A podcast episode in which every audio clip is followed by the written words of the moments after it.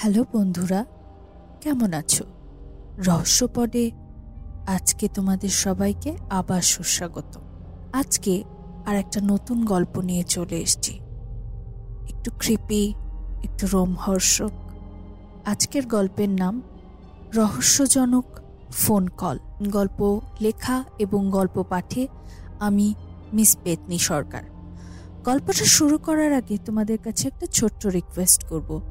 তাহলেও আমার চ্যানেলটাকে সাবস্ক্রাইব করে নাও। কারণ আমি দেখতে পাচ্ছি আমার ইনসাইটে নব্বই শতাংশ বন্ধুরা যারা রোজ গল্প শুনছো, আশা করব তোমাদের গল্প ভালো লাগছে, কিন্তু তোমরা কেউ সাবস্ক্রাইব করছ না। এই কারণে আমার চ্যানেল আরও অন্যান্য বন্ধুদের কাছে পৌঁছচ্ছে না। সো আমি তোমাদের কাছে রিকোয়েস্ট করব প্লিজ প্লিজ প্লিজ আমার চ্যানেলটা সাবস্ক্রাইব করে দাও। শুরু করছি আজকের গল্প। রহস্যময় ফোন কল। ছুটির দিনে কাজ করার ট্রেডিশন হয়ে গেছে গত কয়েক বছর ধরে। আমার কোনো পরিবার নেই অবশ্য, যাদের জন্য আমি বাড়িতে ছুটি যাব। প্লাস পুলিশের চাকরির মাইনে তো মন্দ না। সব থেকে ভালো ব্যাপার হলো, সাধারণত উৎসবের সময় আমাদের কেউ ফোন টোন করে না। হ্যাঁ মানে মাঝে মাঝে মাল টাল খেয়ে পাড়ার ক্লাবে বাওয়াল টাওয়াল হলে অথবা হাইওয়েতে চোরাই মালের ট্রাক ধরা পড়লে ফোন আসে। এছাড়া আর কোনো কাজ নেই। এমনিতেও আমাদের ছোট্ট থানা, এখানে লালবাজার কন্ট্রোল রুম থেকে কেউ কল ট্রান্সফার ট্রান্সফার কিচ্ছু করে না। বা সেই বড় থানায় যায় সেসব কল আমরা এই কালী পুজোর দিনটা বা উৎসবের এই চার পাঁচটা দিন থানায় সারা রাত থাকি, খাওয়া দাওয়া করি, আড্ডা দিই একদম কোনো চিন্তা ভাবনা নেই। এই বছর এমন কিছু আলাদা হবে বলে মনে তো হয়নি। প্রতি বছরের মতন আমরা সেই ছজন অফিসার বসে আছি কালী পুজোর দিন থানায়। হালকা ঠান্ডা ঠান্ডা মতন পড়েছে। এবার কালী পুজো বেশ পিছিয়ে গেছে। মনে হচ্ছে বৃষ্টি হবে। সারাদিন বিচ্ছিরি গুমোট হয়েছিল। আর এবার উল্টো পাল্টা হাওয়া দিচ্ছে। ঝড়ো হয়ে যেতে পারে। ক্লাবের বাওয়াল ছাড়া আর কোন রকম ফোন আসার চান্স আজকেও নেই। আর ওই বাজির ট্রাক ধরা পড়লে হয়তো ফোন আসতে পারে। খুব জোর মাল খেয়ে অ্যাক্সিডেন্ট হয়েছে, এসব কিছু ফোন আসতে পারে। চক্রবর্তী বাবু, আমাদের মেজ বাবু আর কি, আমাদের সবার জন্য ডমিনোস থেকে যাচাই পিৎজা আর কোকা কোলা কিনে দিয়ে গেছে আমাদের। আমি এখানে কল, কম্পিউটার এইসব দেখাশোনা করি। আমাদের সিনিয়র অফিসার গণেশ দা বেঞ্চে চাদর মুড়ি দিয়ে শুয়েছে, জমিয়ে পিৎজা আর কোক খেয়ে বাকিরা বাইরে চেয়ার পেতে আড্ডা দিচ্ছে। আমি কানে কল অপারেটরের হেডফোন কানে দিয়ে চেয়ারে হেলান দিয়ে চোখ বন্ধ করে শুয়ে আছি ফোনের অপেক্ষায়। প্রথম কয়েক ঘণ্টা কেটে গেল। মহা বোরিং অবশ্য আমি তো জানতামই, ঠান্ডা আবহাওয়ায় চোখ লেগে এসেছিল। এরকম করে কতক্ষণ কেটে গেছে ভগবান জানেন? হঠাৎ রাত একটা নাগাদ একটা ফোন এলো। আমার খুব স্পষ্ট মনে আছে, কারণ তার একটু আগে চান্দু আমাদের গরম চা দিয়ে গেছিল। গণেশ দাকে পাড়ার ছেলেরা ডেকে নিয়ে গেছে, কারণ যথারীতি ক্লাবে মাল খেয়ে বাওয়াল শুরু হয়ে গেছে। আমরা কেবল পাঁচজন বসে আছি স্টেশনে। ইস, ঝড় শুরু হয়ে গেছে। এবার মনে হয় বেশ কিছু অ্যাক্সিডেন্টের ফোন আসবে। একে ঝড়, তাতে মদ খাওয়ার হিরি ঠিক এরকম সময় একটা ফোন এলো। আমি কল কানেক্ট করার পর একজন বয়স্ক মহিলা কথা বলে উঠলেন। গলার স্বর শুনে মনে হলো প্রায় আশি শেষ নব্বই শুরু, এরকম কোঠায় বয়স। তবে গলার স্বর শুনে একদম ঠিকঠাক বলা তো যায় না, আমি আন্দাজ করে নিলাম আর কি। হ্যালো? হ্যালো? চঞ্চল চঞ্চল শুনতে পাচ্ছিস? খুব অবাক একটা গলায় ভদ্রমহিলা জিজ্ঞেস করলেন। কয়েক মুহূর্তের জন্য আমি বেশ বিরক্ত হয়ে ভাবলাম, দু কথা শুনিয়ে বলি, রং নাম্বার। কিন্তু আমাদের ট্রেনিংয়ের সময় শেখানো হয়েছিল অনেক সময় মানসিক ভারসাম্যহীন বা ভয়ানক ট্রমায় হতভম্ব হয়ে যাওয়া লোকজন ফোন করে অনেক সময় উল্টোপাল্টা বকেন। কিন্তু তাদের বকে দিলে বা আটকে দিলে অকস্মাতে যদি কোনো দুর্ঘটনা ঘটে যায়, আমার মনে হলো বয়স্ক মহিলা হয়তো ডিমেনশিয়া রোগের শিকার, স্মৃতি হারিয়ে ফেলেছেন। কোনো সাহায্য চাইতে ফোন করছেন। হ্যালো, কমলপুর থানা কন্ট্রোল রুম থেকে বলছি, আপনার কি কিছু সাহায্য দরকার? আপনার ঠিকানা কি জানাতে পারেন? আমি শান্ত গলায় জিজ্ঞেস করলাম। চঞ্চল, এই, শোন না, ছাদের কার্নিশ থেকে টুনি বাল্বগুলো ঝোলাতে চেষ্টা করছি। এই ছাতার মাথা বারবার আমার হাত থেকে ফসকে যাচ্ছে। বেশ জড়িয়ে গেল কথাগুলো। আমার মনে হলো পিছনে বিড়ালের আওয়াজ পেলাম। আবার মনে হলো ফুলের টবে ঠোকাঠুকি লাগার আওয়াজ। আচ্ছা আপনার সাথে কি কেউ আছে? আমি আস্তে আস্তে জিজ্ঞেস করলাম।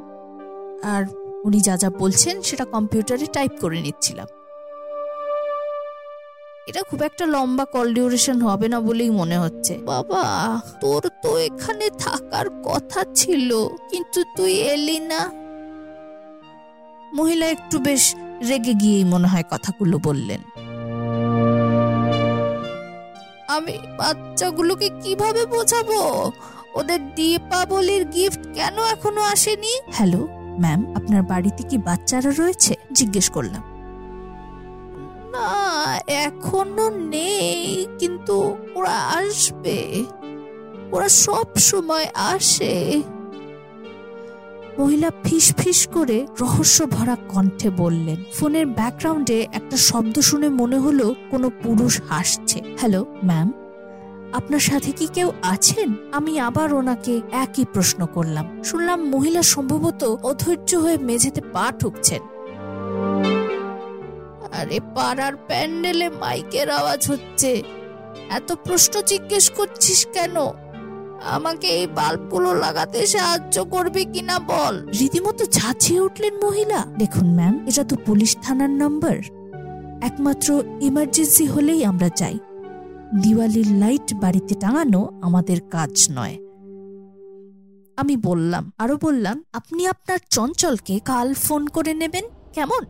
এখন রাত অনেক হয়েছে, শুয়ে পড়ুন। Good night. একটা অদ্ভুত জিনিস লক্ষ্য করলাম। এই কলটার কোনো লোকেশন ট্রেস হচ্ছে না আমাদের জিপিএসে। সিগন্যাল ম্যাপের বিভিন্ন অদ্ভুত জায়গায় লাফাচ্ছে। জিপিএস ট্র্যাক করে এই মহিলার খোঁজ নিতে যে কাউকে পাঠাবো, তার কোনো ব্যবস্থাই করতে পারছিলাম না। ফোনের ওপারে নৈশব্দ ছিল বেশ খানিক্ষণ তারপর আবার মহিলা ফিসফিসিয়ে বলে উঠলেন, কিন্তু তুই যদি চলে যাস আমাকে কে সাহায্য করবে? বাচ্চাদের জন্য গিফট পুজোর মিষ্টি, কিছুই তো আনা হয়নি। এটা সব থেকে খারাপ কালী পুজো কাটবে আমাদের। আমি বেশ বিরক্ত হয়ে একটা দীর্ঘশ্বাস ছাড়লাম। হুম,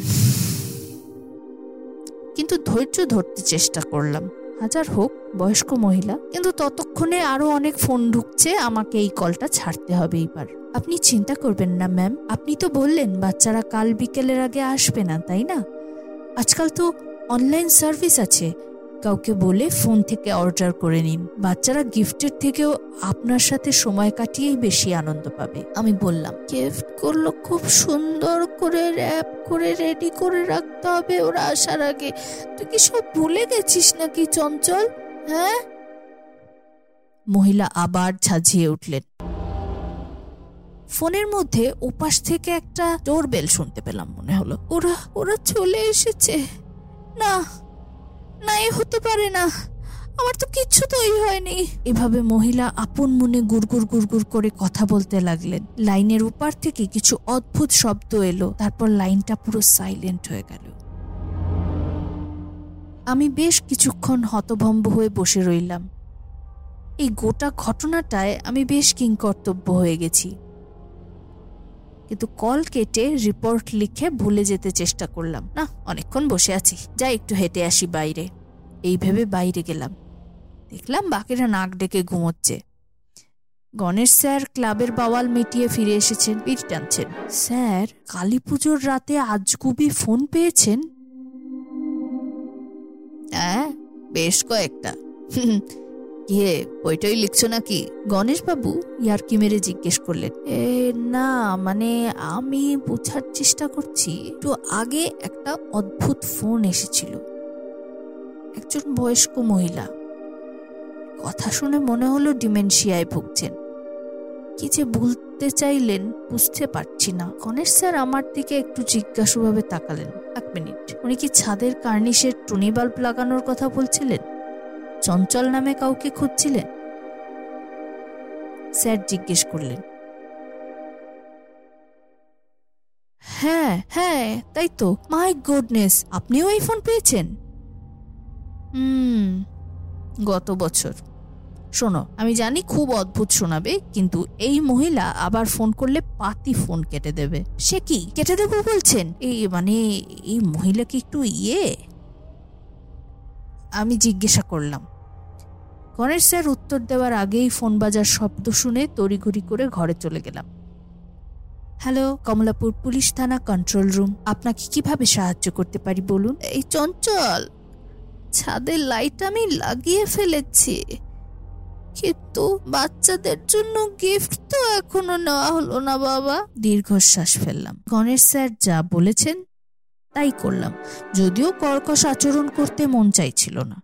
আমি শান্তভাবে বললাম আপনি ভুল করছেন ভুল নাম্বারে ফোন করেছেন। তুই আমাকে এভাবে ছেড়ে চলে গেলে বাচ্চারা খুব রাগ করবে।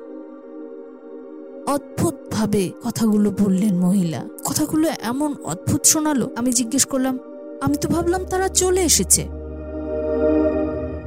আমি বলেছি, ওদের গিফট এখনও র্যাপ করা হয়নি, তাই ওরা আমাকে আরেকটু সময় দিয়েছে। কিন্তু আমি মিথ্যে বলেছি, ওরা জেনে যাবে, আমি মিথ্যে বলেছি। মহিলা জড়িয়ে জড়িয়ে বললেন, ম্যাম আপনার কথাগুলোর কোনো মাথা মুন্ডু নেই। আপনি কোন বাচ্চাদের কথা বলছেন? আমি বিরক্ত হয়ে গেছি এইবার। আমি জানি আমি জানি চঞ্চল তুই ওদের দেখেছিস? ওদের বিশ্রী চেহারা আকুরের মতন ধারালো দাঁত। ওরা প্রত্যেক বছর আসে। আমার ওদের ঠেকিয়ে রাখার শক্তি নেই আর। মহিলা বিড়বিড় করতে থাকলেন। আমি একটু সামনে ঝুঁকলাম। আমি আবার পিছনে কাউকে হাসতে শুনলাম। মনে হলো ভারী পুরুষ কণ্ঠ। আমি জিজ্ঞেস করলাম ম্যাম, আপনি কি বলতে চাইছেন আপনি কোনো বিপদের মধ্যে রয়েছেন? যদি হয়, তাহলে আপনি শুধু একটা কোড সেন্টেন্স বলুন। আমার সময় লাগবে। আমি বুঝে যাব আপনাকে কেউ আটকে রেখেছে, ঠিক আছে? ও পাশের ফোন লাইন সম্পূর্ণ নির্জন। তারপর শুনলাম কোনো কিছুর সিমেন্টের উপর আচর কাটার শব্দ। তারপর মনে হলো দরজা অথবা মহিলা নিজের নখ দিয়েই শব্দ করছেন। মহিলা খুব আস্তে আস্তে আমাদের কোডওয়ার্ড বলে উঠলেন, আমার সময় লাগবে। তারপর ফোন লাইনটা ডেড হয়ে গেল।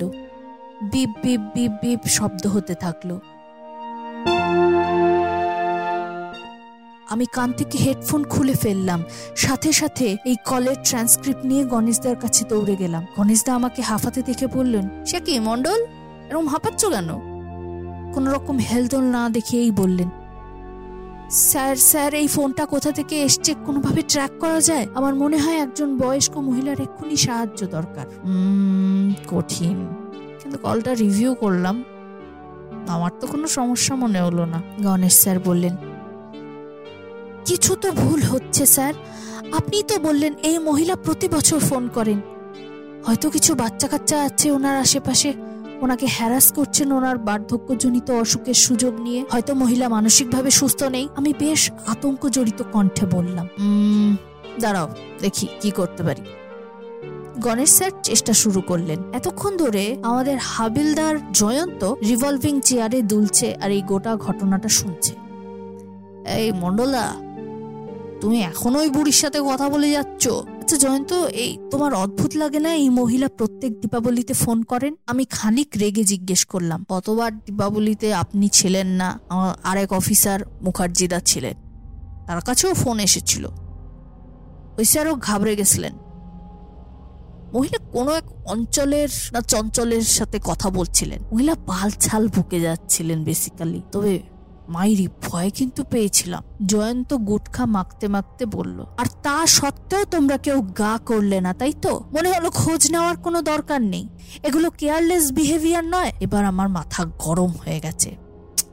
আরে মন্ডলদা রাখছেন কেন? মহিলার সিরিয়াসলি কোনো সমস্যা নেই। থাকলে কি প্রত্যেক বছর ফোন করতে পারতো? এইভাবে অত পাত্তা দিও না। আমাদের লাইনের জব নানা রকম রহস্যে ভরা। অত ভাবলে মাথা খারাপ হয়ে যাবে, ভুলে যাও তো। জয়ন্ত মুখে গুটকা পুরে সাধু সন্তের মতন জ্ঞান দিল। মাত্র কুড়ি মিনিট পর ভদ্রমহিলা আবার ফোন করলেন। এইবার উনি যখন আমাকে চঞ্চল নামে ডাকলেন, আমি ওনার ভুল সূত্রে দিলাম। ও, তুমি চঞ্চল নও? আচ্ছা হ্যাঁ ঠিকই তো। আচ্ছা চঞ্চল মরে গেছে, তাই না? মহিলা কাতর গলায় বিড়বিড় করে উঠলেন। ভীষণ ভালো ছেলে ছিল গো চঞ্চলটা। সব সময় আমি যা বলতাম তাই করত। যে কোনো উৎসবে পুজোয় সাহায্য করে দিত। আমি ভাবতে শুরু করলাম আচ্ছা তাহলে এটাই বোধহয় ঘটনা। চঞ্চল নামে এনার কোনো পরিচিত ব্যক্তি বছরের এই সময় মারা গেছিলেন। সেই জন্যই হয় মহিলা তার কথা মনে করে কষ্ট পাচ্ছেন। উনি কীভাবে মারা গিয়েছিলেন আমি জিজ্ঞেস করলাম যেমন ভাবে ওরা সবাই মারা যায়? একটা জমে থাকা ভয় দলা পাকিয়ে উঠল আমার গলার মধ্যে। ম্যাম ওরা যেভাবে সবাই মারা যায় মানে আমাকে একটু বুঝিয়ে বলুন তো আপনি কি বলতে চাইছেন? আমি আপনাকে আগেই বলেছিলাম আমার কাছে ওদের কাছে দেওয়ার মতন কোনো গিফট নেই। আমাকে তো কিছু দিতেই হতো। ভদ্রমহিলা কেমন একটা কুৎসিত ভাবে হেসে উঠলেন। তাই আপনি ওদের চঞ্চলকে দিয়ে দিলেন। আমি অনুমান করলাম, মহিলা কোনো উত্তর দিলেন না। তার বদলে আমি আবার সেই বিশ্রী আচরের শব্দ শুনতে পেলাম আর একটা হাড় হিম করে দেওয়া অপার্থিব হাসি। আমি আর কি করতাম বলুন? ওরা তো আমাকে আর একলা ছাড়বে না। মহিলা বললেন, আপনি ঠিকানা দিন, আমি কাউকে পাঠাচ্ছি ওখানে। আমি বললাম ওখানে। না না না আসবেন না। আসবেন না আপনারা। ওরা আপনাদেরও মেরে দেবে। মহিলা কাতর আরতি জানালেন। প্লিজ প্লিজ আমাকে সাহায্য করতে দিন। আমি অনুনয় করলাম। একমাত্র চঞ্চলে আমাকে সাহায্য করতে পারত। কিন্তু ও তো চলে গেছে চিরতরে। একটা বিশ্রী আচরের শব্দ, পায়ের শব্দ আর হাসির শব্দ ক্রমশ বেড়েই চলছে। আমি হঠাৎ করে খেয়াল করে দেখলাম, মনে হলো আমার পিছনে বাচ্চারা খেলছে। কিন্তু থানায় তো কোনোভাবেই বাচ্চা আসা সম্ভব নয়। ম্যাম, তাহলে আজকের জন্য আমি চঞ্চল হয়ে যাচ্ছি। আমি সাহায্য করছি আপনাকে।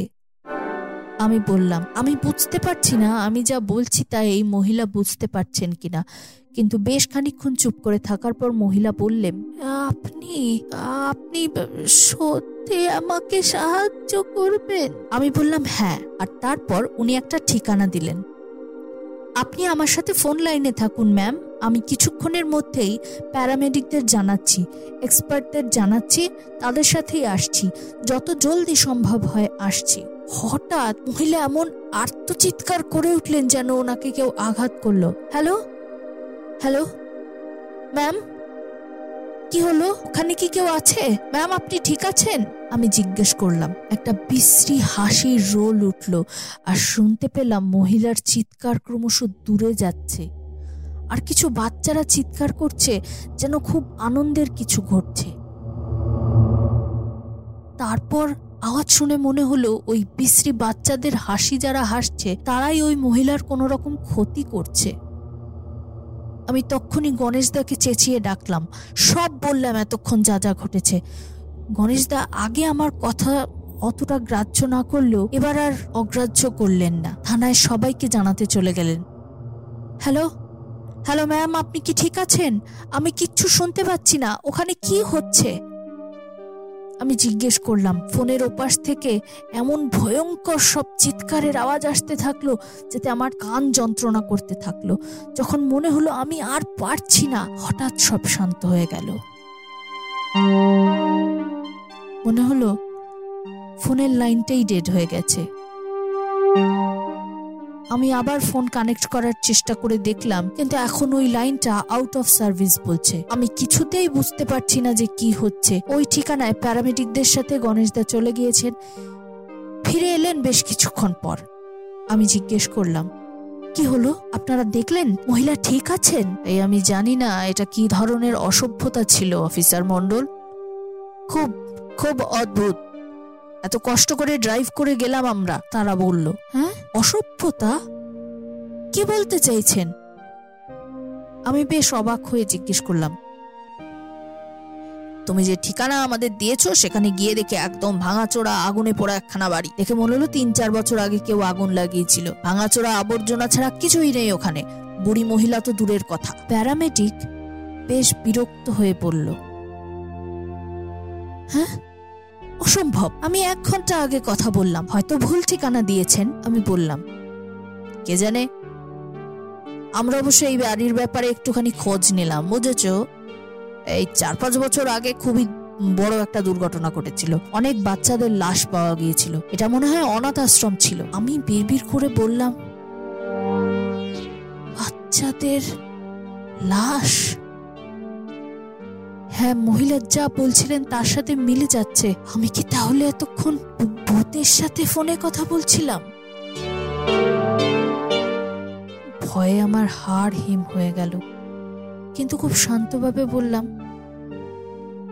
আপনাদের অনেক ধন্যবাদ, স্যার, খোঁজ নেওয়ার জন্য। আমি টেবিলে ফিরে গিয়ে হাবিলদার জয়ন্তকে বললাম, কি ঘটেছে? আমি তো আগেই বলেছিলাম, মন্ডলদা, এসব কারও শয়তানি। আমি ডেস্কে বসতে বসতে কাজে মন দিতে চেষ্টা করলাম। না, মিলছে না মিলছে না। কিছু তো গন্ডগোল আছে এই গোটা ঘটনাটায়। আমি জাস্ট ধরতে পারছি না। হ্যালো হ্যাঁ কমলাপুর থানা হেল্পলাইন। আপনাকে কোনোভাবে সাহায্য করতে পারি? এবার ওপাশ থেকে যে কলটা এলো, সেটায় কোনো সারা শব্দ নেই। তারপর একটা লম্বা দীর্ঘশ্বাস শুনতে পেলাম। মনে হলো কেউ কথা বলতে চেয়েও পারছে না। চঞ্চল, এই চঞ্চল, তুই এলি না তো? একটা কণ্ঠ ফিসফিসিয়ে উঠল। একটা ঠান্ডা ঘামের স্রোত আমার শির দ্বারার মধ্যে দিয়ে বয়ে গেল। ভয়ে কাঠ হয়ে বসে রইলাম। মহিলার কণ্ঠ শুনে মনে হলো তিনি মৃত প্রায়। বা হয়তো মরেই গেছেন।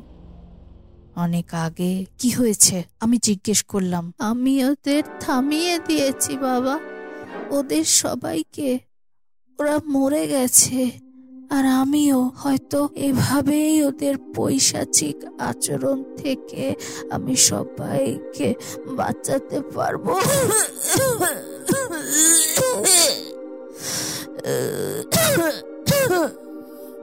মহিলা কাশতে শুরু করলেন। মনে হলো কাশতে কাশতে দম আটকে গেল। আমাকে জলদি সবাই ভুলে যাবে। এই শয়তানের বাচ্চাগুলোর কথাও সবাই ভুলে যাবে। সবাই নরকে চলে যাবে। মহিলা আবার কাশলেন। তার গলা ক্রমশ দুর্বল হয়ে আসছে। আপনি কাদের কথা বলছেন বারবার করে? আর ওরা কেন এসব করছে? ওরা কি চায়? আমি জিজ্ঞেস করলাম। লাইনটা আবার নিশ্চুপ হয়ে গেল। আমি বুঝলাম আমার শিফটও প্রায় শেষ হয়ে এসছে। ঘড়িতে তখন বাজে রাত চারটে, কিন্তু মনে হলো একবার গিয়ে দেখি। আমি রাতের শিফটে অফিসের গাড়ি ড্রাইভ করেই বাড়ি যাই, তাই চাবি তুলে নিলাম। প্রায় আধ ঘণ্টা লাগল আর এখন বেশ জোরে ঝড় হচ্ছে। কিন্তু আমি যখন ওই ঠিকানায় পৌঁছলাম, যা দেখলাম তার সঙ্গে প্যারামেডিক আর বাকি অফিসারদের অভিজ্ঞতা মেলাতে পারলাম না। জায়গাটা একটু গ্রামের দিকে মানে বেশ ভিতরে। একটা ছোট বাংলো মতন। কিন্তু সেটা দেখে তো পুড়ে যাওয়া বাড়ি মনে হচ্ছে না।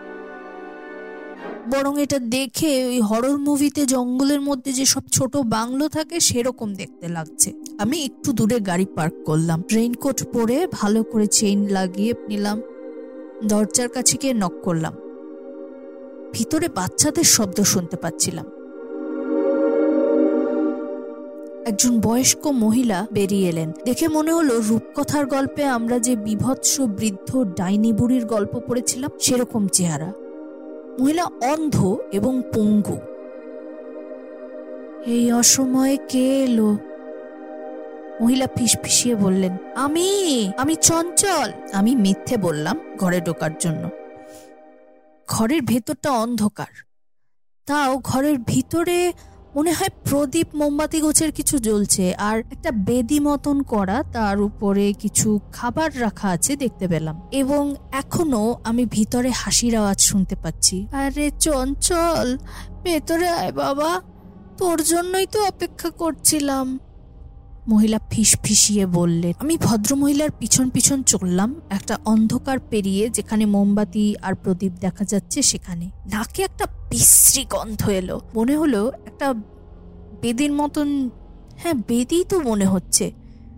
আর সেখানে কিছু মোড়ে পড়ছে। আপনার বাড়িতে কারেন্ট নেই? আমি জিজ্ঞেস করলাম, কারণ কিছু বাচ্চা আমার খুব কাছে চলে এসেছিল। এতটাই যে আমার অস্বস্তি হচ্ছিল। চোপ। এইবার আমাদের অনুষ্ঠান শুরু হবে। বৃদ্ধা একটা বিশ্রী ক্ষণক্ষণে গলায় বললেন, উনি দেশলাই ধরালেন। আমি আমার মুখ খুললাম, কিছু বলব বলে, কিন্তু তার আগেই মহিলা দেশলাই কাঠি ওই বানানো বেদিটার উপর ফেললেন আর তা দাউ দাউ করে জ্বলে উঠল। আগুন যখন ভয়ঙ্করভাবে প্রজ্বলিত হয়ে উঠল গোটা ঘরের সব কিছু আমার চোখের সামনে স্পষ্ট হয়ে গেল। আমি যাদেরকে বাচ্চা ভাবছিলাম, তারা সবাই নগ্ন, আসলে কিছু রুগ্ন বৃদ্ধ গর্জন করছে, বিশ্রীভাবে খেকিয়ে এগিয়ে আসছে। এক পর্যায়ে তারা আমার উপর ঝাঁপিয়ে পড়ল তাদের হাঙরের মতন ঝাঁকড়া দাঁত আর লম্বা নেকড়ের মতন নখ নিয়ে। আর ওই ডাইনি বুড়ি বৃদ্ধা পাগলের মতন হেসে উঠলেন। আমি দেখলাম ঘরে আরেকটা লাশ পড়ে আছে, যার গায়ে পুলিশের পোশাক। ব্যাচে নাম দেখলাম, আরে এ তো এ তো মুখার্জি বাবু, যিনি গত বছর কালী পুজোয় আমাদের থানায় আমারই পোস্টে ছিলেন। যার কাছেও এই ফোনই এসছিল। ওই দিনের পর থেকে যাকে আর খুঁজে পাওয়া যায়নি। তার শরীরে কঙ্কাল ছাড়া আর কিছুই ছিল না, বুঝলাম তাকেও খুবলে খেয়েছে এই পিসাচের দল, আমি শরীরের সমস্ত শক্তি এক জায়গায় করে কোনোভাবে ওই জ্বলন্ত বেদিটাতে একটা লাথি মারলাম। জ্বলন্ত কাঠের টুকরো আঘাত করল বুড়ির মুখে, আর আমি সেই সুযোগে শরীরের সমস্ত শক্তি নিয়ে দৌড় লাগালাম সদর দরজার দিকে। ওই বিশ্রী পিসাচের দল আমার পিছনে দৌড়তে লাগল জন্তুর মতন আওয়াজ করতে করতে। ততক্ষণে ওই বেদি থেকে আগুন লেগে গেছে সমস্ত ঘরে। আমি কোনোভাবে প্রাণ নিয়ে গাড়ির কাছে চলে এলাম। দেখলাম ততক্ষণে সমস্ত বাড়িতে আগুন লেগে গেছে। আমি আতঙ্কে চারদিক চেয়ে দেখলাম, ওই পিসাচদের মধ্যে কেউ বেরিয়ে আসেনি তো? আমি গাড়ির দরজা লাগিয়ে হাফাতে লাগলাম। বাড়িটা সম্পূর্ণ জ্বলে গিয়েছে। জ্বলে গিয়েছে। ছাই ছাড়া আর কিচ্ছু অবশিষ্ট নেই। আমার সারা শরীর ভয়ে আর আঘাতে স্থবির হয়ে গেছে। এভাবে কতক্ষণ বসেছিলাম আমি জানি না, কিন্তু দেখলাম ভোরের আলো ফুটে গেছে। আমি গাড়ির ইঞ্জিন স্টার্ট করলাম।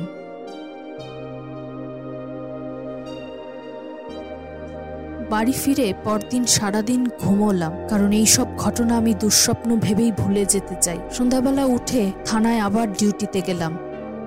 সবাই আমাকে ওই ফোন কলের কি হলো জিজ্ঞেস করছিল, কিন্তু আমি কাউকে কিচ্ছু বলিনি, কারণ ওই বিভীষিকাময় স্মৃতি আমি আর কিছুতেই মনে করতে চাই না। আজকে অবশ্য ফোন ডিসপ্যাচের দায়িত্বে অন্য অফিসার আছেন। আমি চুপচাপ তার পাশে চেয়ারে বসলাম। যত রকমের দেবতা আছে, সবার কাছে প্রার্থনা করতে থাকলাম যেন এই দুঃস্বপ্ন আর কোনোদিনও ফিরে না আসে।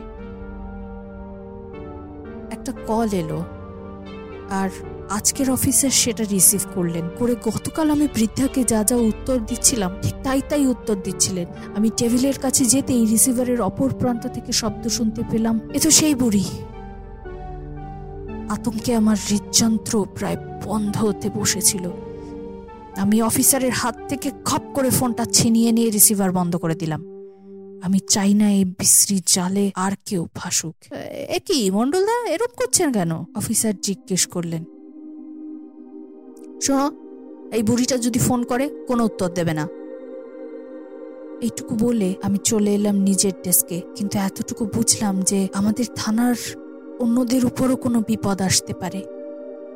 একটু জোরে গলা খাকারি দিয়ে বললাম, এই, সবাই শোনো যারা ডিসপ্যাচের কাজ করছ, সবাই শোনো, কোনো বুড়ি যদি ফোন করে বা ফোন করে কোনো চঞ্চলকে চায়, তাহলে ফোনটার সাথে সাথে আমাকে দেবে।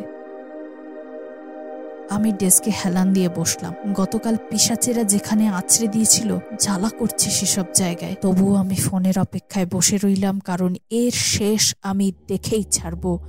যদি না তার আগে, তারাই আমাকে শেষ করে দেয়।